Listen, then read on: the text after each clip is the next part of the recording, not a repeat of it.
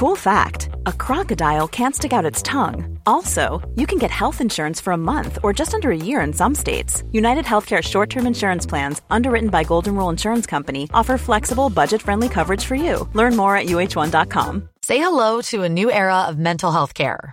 Cerebral is here to help you achieve your mental wellness goals with professional therapy and medication management support. 100% online.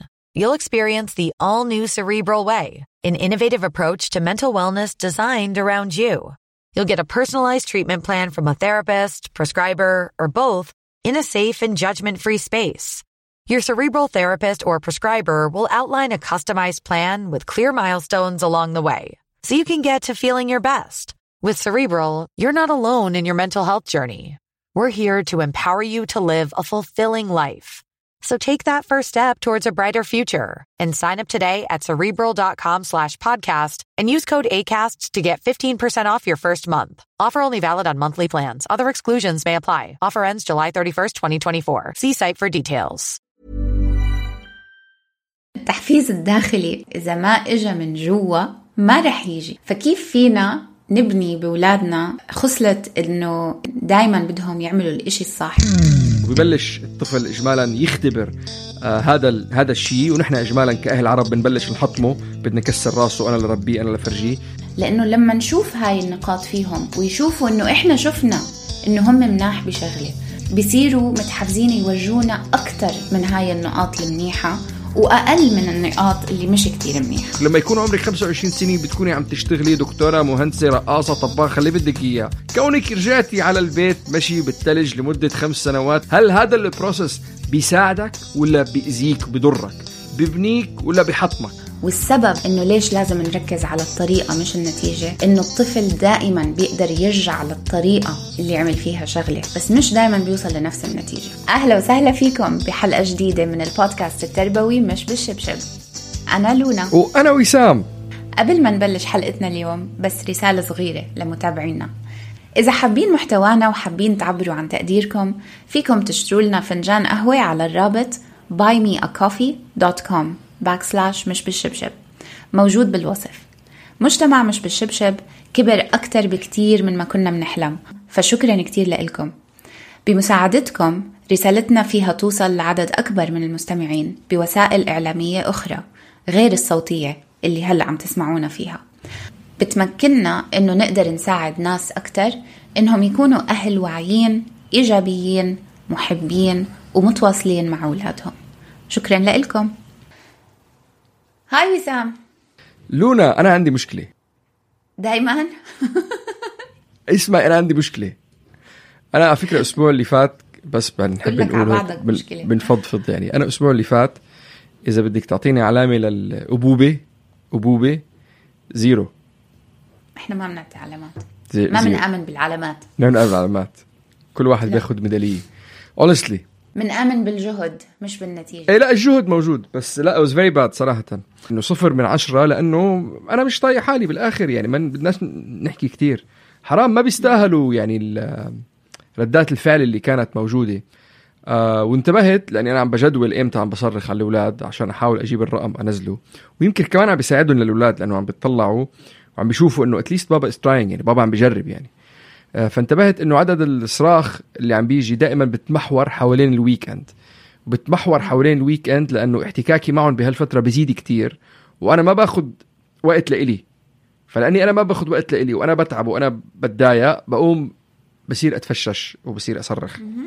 بس الموضوع اللي عم بزعجني مع بنتي سبيسيفيكلي، هلا مع ابني في عندي مشكله تانية، يمكن نعمل حلقه تانية عن الموضوع، بس مع بنتي سوري اقطعك ايه. بس على الجمله اللي حكيتها هلا، نيويورك تايمز طلعوا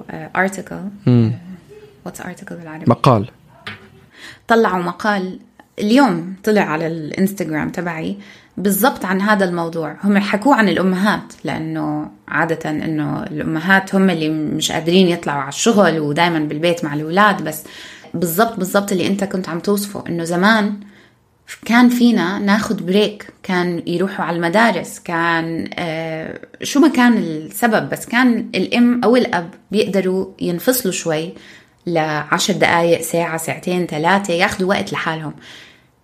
هاي أهمية إنه الواحد يملا كوبه. انت كوبك فاضي، قاعدين بلوك داون وقاعدين بماينس 20 الحراره بالضبط. بس هي المشكله انه عم بيروحوا على المدارس، بس هو سبيسيفيكلي بالويكند تأنيب الضمير بيزيد اني ما عم بقدر اعمل ماون شي. بس اساسا ما فيك تعمل ماون شي لانه اول شي مثل ما انت قلتي كله مسكر، وتاني شي ناقص 20. يعني لما جربنا ناخذهم الاسبوع اللي فات، مش هذا الويكند اللي قبله، جربنا ناخذهم ايس سكيتنج جنب البيت، الاربعه عم بيبكوا، الاربعه باللي كبير اللي عمره تقريبا 13 للي عمره 3 سنين عم بيولولوا عم بيبكوا انه ناقص يعني. شو ناقص 30 يعني سكاكين يعني سكاكين. شو هالمشوار اللي مرت اللي طلعتنا عليه يعني. طب انت مفتري مين بيطلع؟ طب ما قاعدين بالبيت عم بتخانقوا، قاعدين بالبيت عم بتخانقوا. فعلا مبين انه في طاقه مكمونه كبيره بدهم يتفرغ، ومش ما في الى اوتلت، ما الى طريق انها تطلع. فالنقطه اللي عم تزعجني، خلينا ننط على الموضوع لنا. النقطه اللي عم بزعجني، الموضوع اللي عم بزعجني مع بنتي هو، يعني انا بتفهم كمان مره تانية بس مقدمه صغيره، انه هو جو مع تقلب الأجواء اللي صارت بحياتنا وهيك، بس كتير مش مهتمة تعمل أي شيء. هلأ أجان الجو بيساعد، مدارس أوكي بطل عن بعد، سوري ما فينا نحط أكتيفيتيز، كل شيء مسكر. كنا نلعب رياضة وقفنا، كنا مسجلينها بشوية نشاطات وقفنا. فبس همها يعني كل شيء همها بالحياة إن تقعد تقيم وتركب وتتحايل وتطلع وتنزل، انه ما تحط مجهود تعمل اي شيء باي شيء، وانه بس توصل لمرحله تقدر تقعد تحضر تلفزيون او تقعد على اليوتيوب. لدرجه مثلا نحن انه نحن بنوصل على المدرسه، بس مدرستها فيها تمشيلها بكل بساطه يعني، والناس كلياتها بالمنطقه عم بيطلعوا عم بيمشوا بغض النظر شو الطقس، بيلبسوا الاواعي اللي المفروض يلبسوها وبيطلعوا. هلا التوصيل اوكي بالنسبه لي مش هالمشكله الكبيره، لانه انا بوصل اخواني الصغار، واخواني الصغار بمدرسه شوي ابعد، فانت طالع بتوصلها نو بروبلم. الرجعه من البيت مشكله، لانه هي بتيجي بوقت غير ما بيجوا وقتهم، فرق ساعه بيناتهم، فاذا بدي اطلع اجيبها واطلع اجيب التانيين وهيك. مرتي ما بتسوق بالثلج بعد ما عندها رخصه. فالمهم كل يوم خناق ومحايله وكذب وتطلع وانزل ونسيت الشنطه ونسيت الجاكيت ونسيت الصباط، انه تعال جيبني ما امشي من البيت. وهذا جزء من شيء أكبر، إنه هي مش مستعدة تواجه مخاوفها أو تتحدى حالها أو تطلع برا النطاق الراحة اللي موجود، الكومفورت زون اللي موجود. وما في موتيفيشن، ما يعني أي شيء بتقولها، بس أي شيء بتقولها يعني تعمله شوي بتلاقي دغري لا لا لا لا لا لا لا لا لا نو نو نو نو نو، عرفتي؟ فالنقطة كانت إنه أنا بدي أحاول شو بقدر أعمل لا أقدر أخلق جو بالبيت يكون فيه تحفيز داخلي موتيفيشن. عشان هيك حلقتنا اليوم عن التحفيز الداخلي. جربت الشبشب ما زبط. طيب عموما التحفيز الداخلي دايما منقولها هاي، إذا ما إجا من جوا ما رح يجي. فكيف فينا نبني بولادنا خصلة إنه يكون دايما بدهم يعملوا الإشي الصح، ويجي هذا التحفيز من جواتهم، مش عشان ماما صرخت أو بابا عصب أو الشبشب طلع. كمان التحفيز الداخلي مهم، عشان بالحياة مش دايما بيكون، يعني خلينا نحطها على حياتنا هلأ إحنا ككبار. لازم دايما الواحد يشتغل، ومش بالضرورة يكون بيحب مديره أو بيشتغل بمجال ما بيحب يشتغل فيه، أو لازم يروح يعمل سوبر ماركت أو يعبي بنزين أو إشياء أساسية لازم نعملها بحياتنا اليومية. مش كل إشي بنعمله بحياتنا بنحبه. كيف فينا نعلم الأولاد أو نوصلهم لمرحلة إنه يصيروا يعرفوا إنه هاي الإشياء الأساسية اللي لازم تنعمل بحياتنا لازم يجي تحفيز داخلي من داخلنا نعملها، ومش من طريقة إنه لازم أعملها عشان أخذ الجائزة أو الريورد أو البونبونة، أو رح أعملها عشان إذا ما عملتها رح يصرخوا علي أو رح أكل بهدلة. تعرفوا كيف لما ابنكم بيكون عنده رغبة يعمل إشي بيحبها، مثل إنه لما يلعب ألعاب على الفيديو جيمز، فورتنايت، أشياء هيك، أو إنه لو كان أصغر كيف من حاله بيحب يروح يجيب سياراته ويحطهم بصف منتظم، أو إنه يرسم إشي. هديك اليوم ابني كل يوم، مش ابني وبنتي، إحنا الإشي الوحيد اللي ما بينعمل إلا لما أبح صوتي وأحكي 70 مرة هو فرشيتوا أسنانكم صبح وبالليل.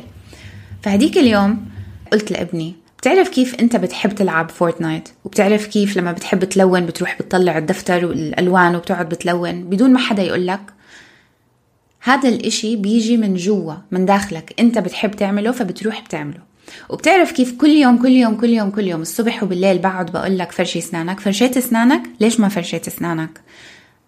هذا الإشي لما أنا أقعد أذكرك فيه لا أنت بتكون مبسوط ولا أنا بكون مبسوطة. لما عرفته على موضوع التحفيز الداخلي وعملت له الوصلة إنه لما هو بده يروح يلعب فورتنايت أو لما بده يروح يلعب أو يلون أو يروح على الحديقة يلعب فيها برا من حاله ويروح يعملها، عطيته الكلمة إنه هذا اسمه تحفيز داخلي من جوا بيجي. قلت له إذا أنت من جوا صرت تقول لحالك قبل ما أنام لازم أفرشي أسناني، إحنا الاثنين بننبسط لأنه أنا ما رح أنق فوق راسك وإنت بتكون عملت إشي لازم تعمله.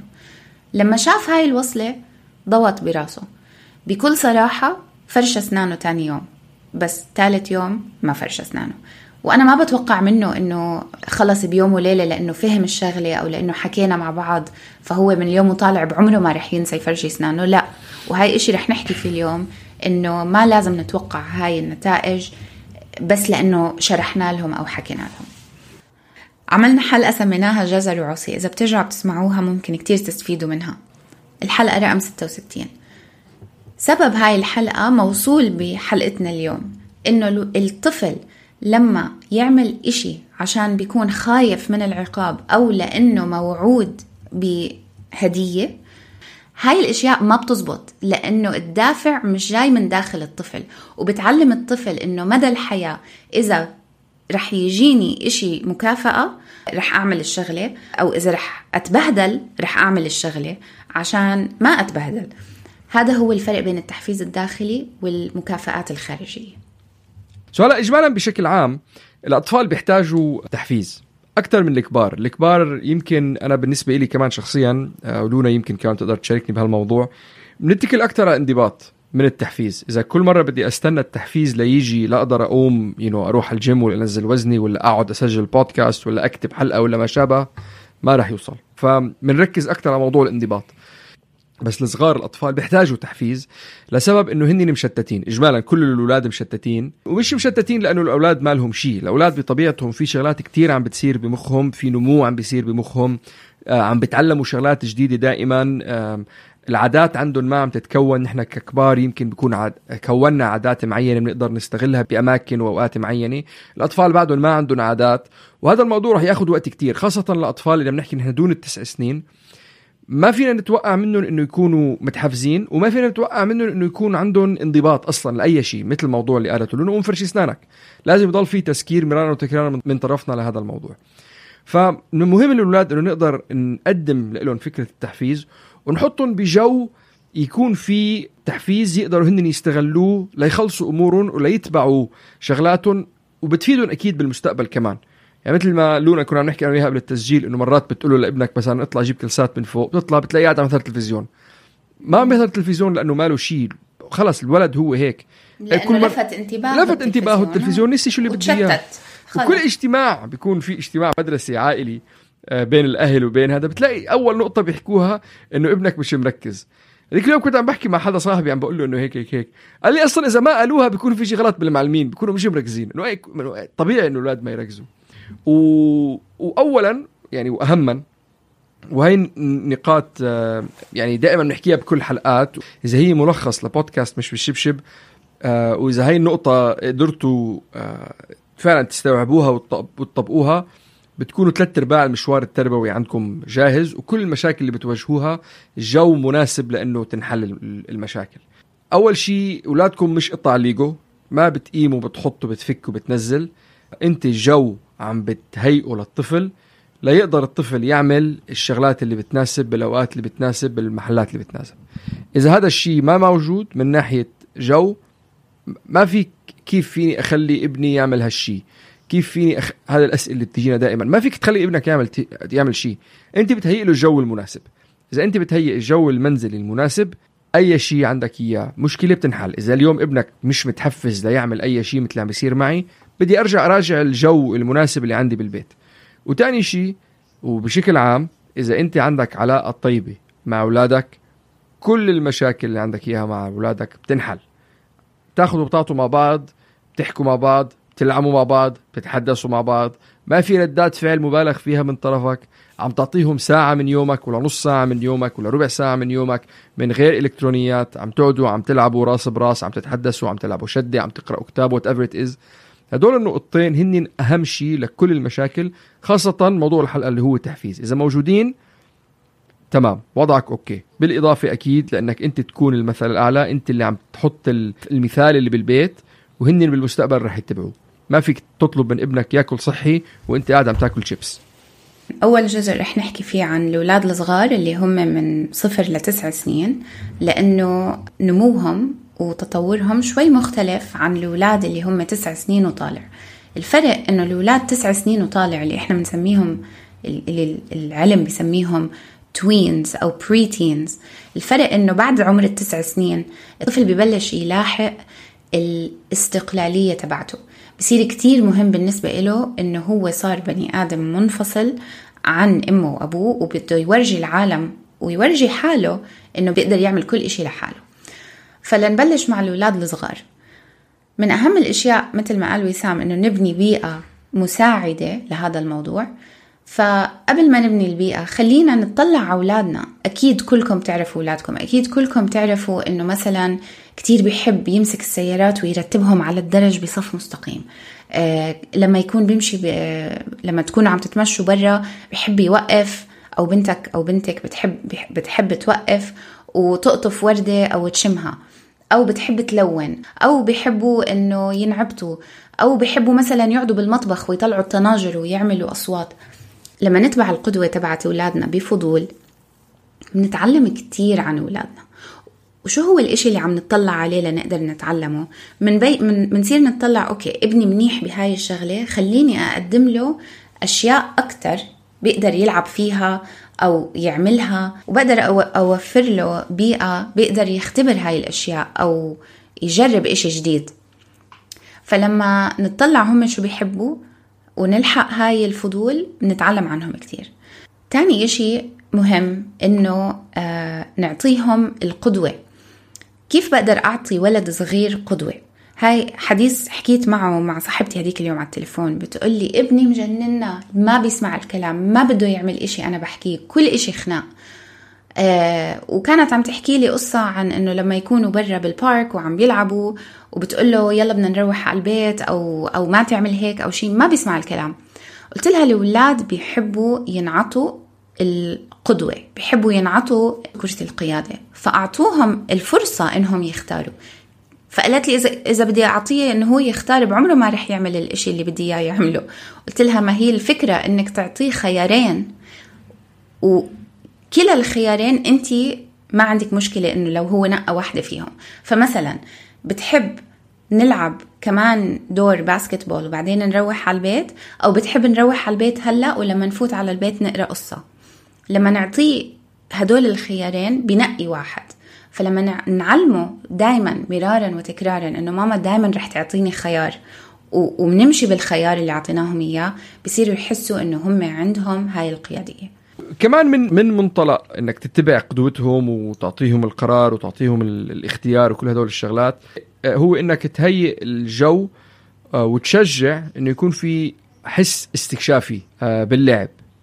هذا الشيء أكيد أسهل بالجو الخارجي لما نكون برا وفي شجر وفي رمل، أو إذا بدكم ببلاد الخليج في باركينج لوتس كتير فيكم كمان تكتشفوا بقلب الباركينج لوت. نحن عندنا هون شجر أكتر زنخة بس إجمالا الطبيعة بتساعد كتير للإبداع وللفضول، واللي هو كمان مفيد للتحفيز. وجو التعليم، وأظن كتير من الحضانات، أظن إذا مش غلطان كمان مونتيسوري عندهم هذا الشيء، إنه هو بتعلم باللعب وبتعلم بالاحتكاك الاجتماعي. فلما يكون في التعلم، حتى التعلم العادي مش إنه ألف باء تاء أو إي بابو بي جاجو جي، يكون في لا لعب، يكون في احتكاك اجتماعي، يكون في جو وين هو عم بتعلم بطريقة اللعب.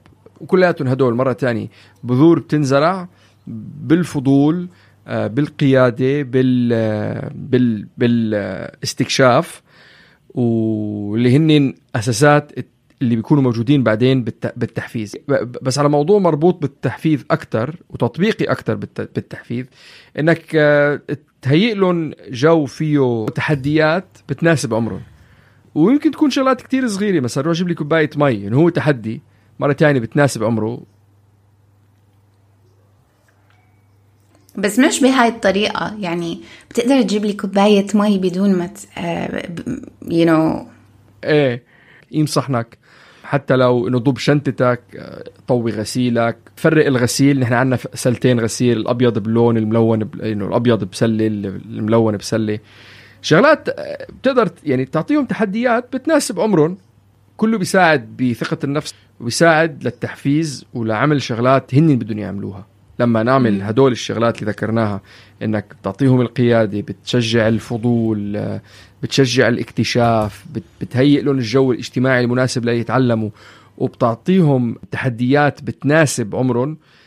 كلياتها بتهيئ الجو المناسب بأنه ابنك يكون متحفز ومتشجع أنه يعمل شغلات ويتعلم شغلات جديدة، أكتر من ما قاعد مرزوع على التلفزيون عم بيأكل باب كورن مش فرقاني معه. بس أهم شيء من كل هذا أنه ابننا أو بنتنا لما يعملوا إشي منيح وكتير ننبسط منهم ونكون فخورين فيهم، ما نقولهم ياي ما أشترك، أو ياي ما أحلى رسمتك، أو يي شو حلو اللي عملته. فبدل ما نركز على النتيجة، أهم بكتير من النتيجة إنه نركز على الطريقة اللي هم عملوها ليوصلوا على النتيجة.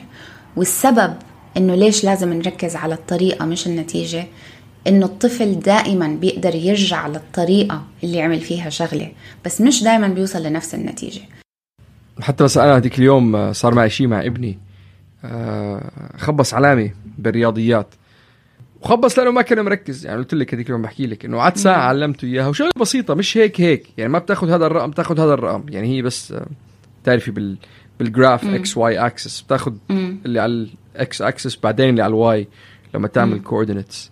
فالمهم كلياتهم حط الواي بعدين الاكس، حط اللي على العمودي بعدين الافقي، المفروض تحط الافقي بعدين العمودي، مع إنه قعدنا أنا وياه ساعة درسنا. فانقرت معي وبلشت احكي حكي ما بين حكي يمين وشمال، فهو زعل قال لك انت زعلان على العلامه. قلت له لا، انا بتفرقش معي العلامه، اخر همي العلامه، انا اللي بيفرق معي ان انا قعدت درستك ساعه وانت ما ركزت، ما بتفرق معي النتيجه، بتفرق معي الطريقه، بتفرق معي المشوار اللي انت اخذته، هل كان في تركيز واصرار وعزيمه، ولا كان في من قفل ايد قاعد عم تشتغل. انا النتيجه ما بتفرق معي، البروسس، اذا الطريقه او المشوار الطريق اللي اتخذته صح، النتيجه رح تكون صح اجمالا. فمرة تاني مثل بس بناء على نقطة لونا، إنه ما النتيجة مش مهمة، المشوار المهم، الطريقة المهم. على فكرة نفس الشيء صار معي الأسبوع الماضي برضو بالرياضيات مع بنتي كان عندها واجب رياضيات وكانت ميتة خوف، فقاعدين وطبعا تركت الواجب لآخر دقيقة، لأنه إحنا بمدرستنا ما كانوا يعطوا واجبات، هلأ بالصف السابع صار في واجب مرة واحدة، فمش متعودين. فجاي ومبنكي كتير إنه ما رح أخلص، وعندي 8 أشياء لازم أعملها، والأستاذ قالنا إنه إذا جبنا أكتر من غلطتين بدنا نرجع نعيد الاختبار كله من أول وجديد. قالت لي صرت عملته 60 مرة وما بدي أعيده، خلص ما بدي أعمله. من هون لهون وبكى ونواح ومرق وساعتين وثلاثة. قعدت معها، عملنا الاختبار مع بعض أنا وياها، وغلطنا، صار عندنا 3 غلطات، اللي هو غلطة أكتر من الغلطتين المسموحين. رجعنا عدنا بعد 5 سؤال من 15 سؤال، برضو غلطنا. قلت لها الاختبار مش سهل، صعب، بس احنا حنضل نعيده لتزبط معنا العلامة. وابدا ابدا ابدا قامت وبكيت وسكرت اللابتوب. قلت لها طب عندي حل لك، اذا انا هلا حليت الاختبار رح اقعد لحالي واحله كله، اذا جبته كله صح او حتى بس مع هدول الغلطتين رح أسمح لك تقولي للأستاذ إنك خلصتي، بس عشان ينقام عنها التوتر إنه أنا لازم أجيب هاي العلامة. قلت لها بس 10-1 لما تخفي من التوتر هذا اللي أنتي فيه، البانيك أتاك، بدي إياكي ترجعي تحلي الاختبار لحالك. قالت لي أوكي، فحليته جبته صح وانبسطت. قلت لها يلا نحله، قالت لي ما بدي. قلت لها أوكي مش مشكلة، بس بكرة بدك تحليه. إجت لحالها، وتاني يوم حلت الاختبار كلياته وجابته بدون ولا غلطة. ليه؟ لأنه التوتر انشال، لأنه النتيجة انشالت، لأنه بطل في فوق راسها إنه أنا ما لازم أعمل هدول الغلطتين، فهاي الاشياء كتير بتفرق. جوزي قال لي معقول انت عملتي لها الواجب وحطيتي لها اياه؟ قلت له لا، لانه انا بالاخر مش انا اللي عملته، انا قلت لها هي رح ترجع تعمله، وقبلت وعملته لحالها وتعلمت. بس امنا منها قصه انه النتيجه مهمه. I think إيه، لأنه إذا بترجع يعني للنقطة اللي أنا بلشت فيها، إنه بنتي مش ما بدأت تخرج خارج نطاق الراحة تبعها، كلياته مربوط دايركتلي بموضوع التوتر. ويمكن هذا موضوع التوتر خاصة عند البنات اللي هلأ يعني بين العشر و14 كتير كتير كتير عندهم تنشن، كتير عندهم تنشن. يعني كان قلت لك عم تعمل برزنتيشن كانت للصف، لما حطينا آخر سلايد حطيناها إنه تقول لهم للصف شكرا للاستماع، إنه لأ، إنه ما حدا بيحطها. طب ما انت بتقولي شكرا، لا ما بحطوها. انا شفت بالبرزنتيشنز اللي فاتت ما حدا حط شكرا، وعملت دراما وتوترات وهذا. واظن هذا يعني اجان مره تانية هذا العائق الوحيد للفقره الثانيه تبع الحلقه للاطفال اللي من عمر 9 سنين وما فوق. وهي الفتره كمان بهذا العمر يعني اكبر عائق للموتيفيشن او للتحفيز هو الناس شو رايه فيي، انا رح اعمل شغله الناس رح تضحك علي. وانا بضل يقول لبنتي انه ما حدا بفكر فيك، انه كل هذا ملتي بحاله. بس بهي الفتره ببلش انه الواحد بده يعزز ذاته، بيكتشف انه هو عنده اراء وعنده وجهات نظر، وببلش الطفل اجمالا يختبر هذا الشيء. ونحن اجمالا كاهل عرب بنبلش نحطمه، بدنا نكسر راسه، انا اللي ربيه انا اللي فرجيه. بنبلش هون يعني هي الفتره اللي عند الاهل العرب ببلشوا العقد، وبتضلها مستمره لحد ما الأولاد يخلصوا منا، لما هن يصيروا أهل ويورتوها لأولادهم، لأنه مسيرة حياة لازم تستمر. بس إجمالا إذا أنت حابب تكسر هالحلقة يعني نحن بنساعدك إن شاء الله. بس بلش الولد يبلش يكبر الراس، يبلش يكتشف ذاته، ونقدر هون نقدر نستغل هذا الشيء بأنه مثل ما قلنا نخلق الجو ليقدر الولد يتخطى حقبات التوتر، ويبلش يصير في عنده تحفيز ذاتي، مش تحفيز من برا عشان يجيني شوكولاته ولا بلاي ستيشن ولا اللي هو، لا انا بدي اعمل او علامه منيحه، انا بدي اعمل هذا الشيء، انا بدي اعمل هذا الشيء. وبناء على اللي قلناه من قبل ونرجع من عيده، دائما انت كون المثل الاعلى، انت كون القدوه، خلي عندك تواصل كتير كبير مع اولادك حتى بهذه الفتره بهذا السن، بهيئ الجو. بس واهم شيء كمان، وهي كمان مره تاني بكل المشاكل بنرجع من اولها، مهم انه يكون في عندك روتين، ويكون في عندك هيكلية معينة لحياة المنزلية، في توقع معين محطوط لكيف الأمور رح تمشي خلال اليوم.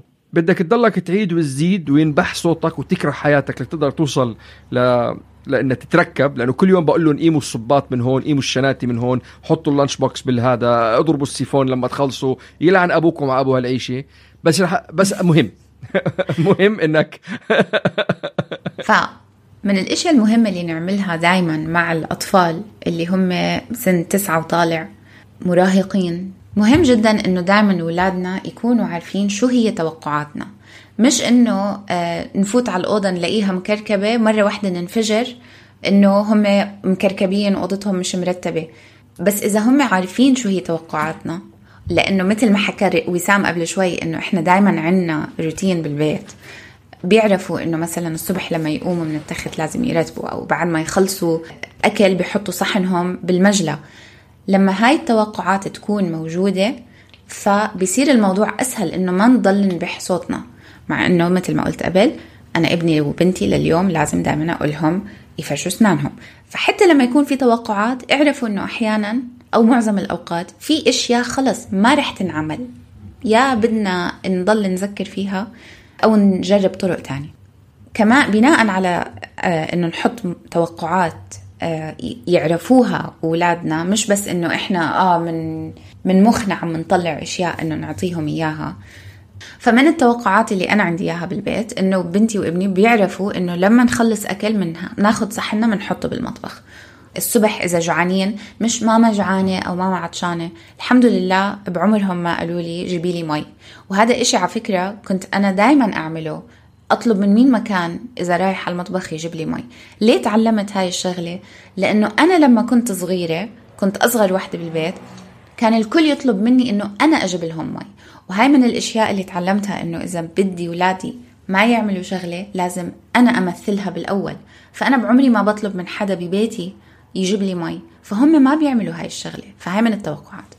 على سيرة المطبخ، لما نحط أولادنا معانا بالمطبخ ونعطيهم أشغال صغيرة، مثل ممكن تقطعي لي هاي الخيارة أو ممكن تغسلي لي هاي الجزرة، نعطيهم هاي الأشياء ويتعلموا أنه يشتغلوا بالمطبخ أو بشغل البيت، مثل ما قال وسام قبل، فرق الغسيل الملون من الأبيض.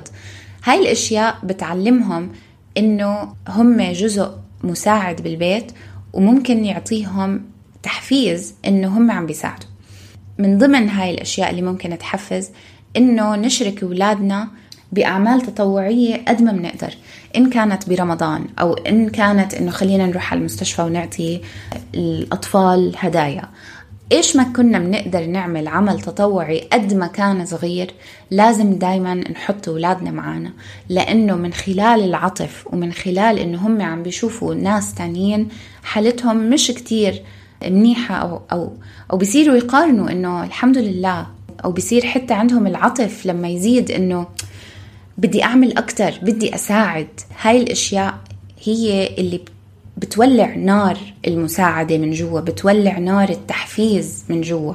لما الطفل من داخله يشوف سبب هو بيحن لإله، بيصير بده يعمل أحسن.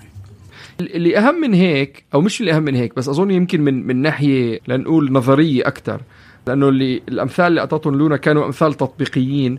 بس أحد الشغلات اللي كمان محورات بفوت فيها مع بنتي دائما إنه ليش، إنه شو بطلالي أو شو بدي بهالشغلة وليش بدي أعملها، اللي هي بدك تحاول ترسم له للطفل الصورة المستقبلية عن حاله، إنك أنت اليوم هلا يافع ولا مراهق ولا تين ايجر ولا استعمل الكلمة اللي بدك إياها، بس فترة من الفترات رح يصير عمرك 24-25، رح تكون زلمي عايش بالحياة أو بنت يعني عم بتشق طريقك بالحياة.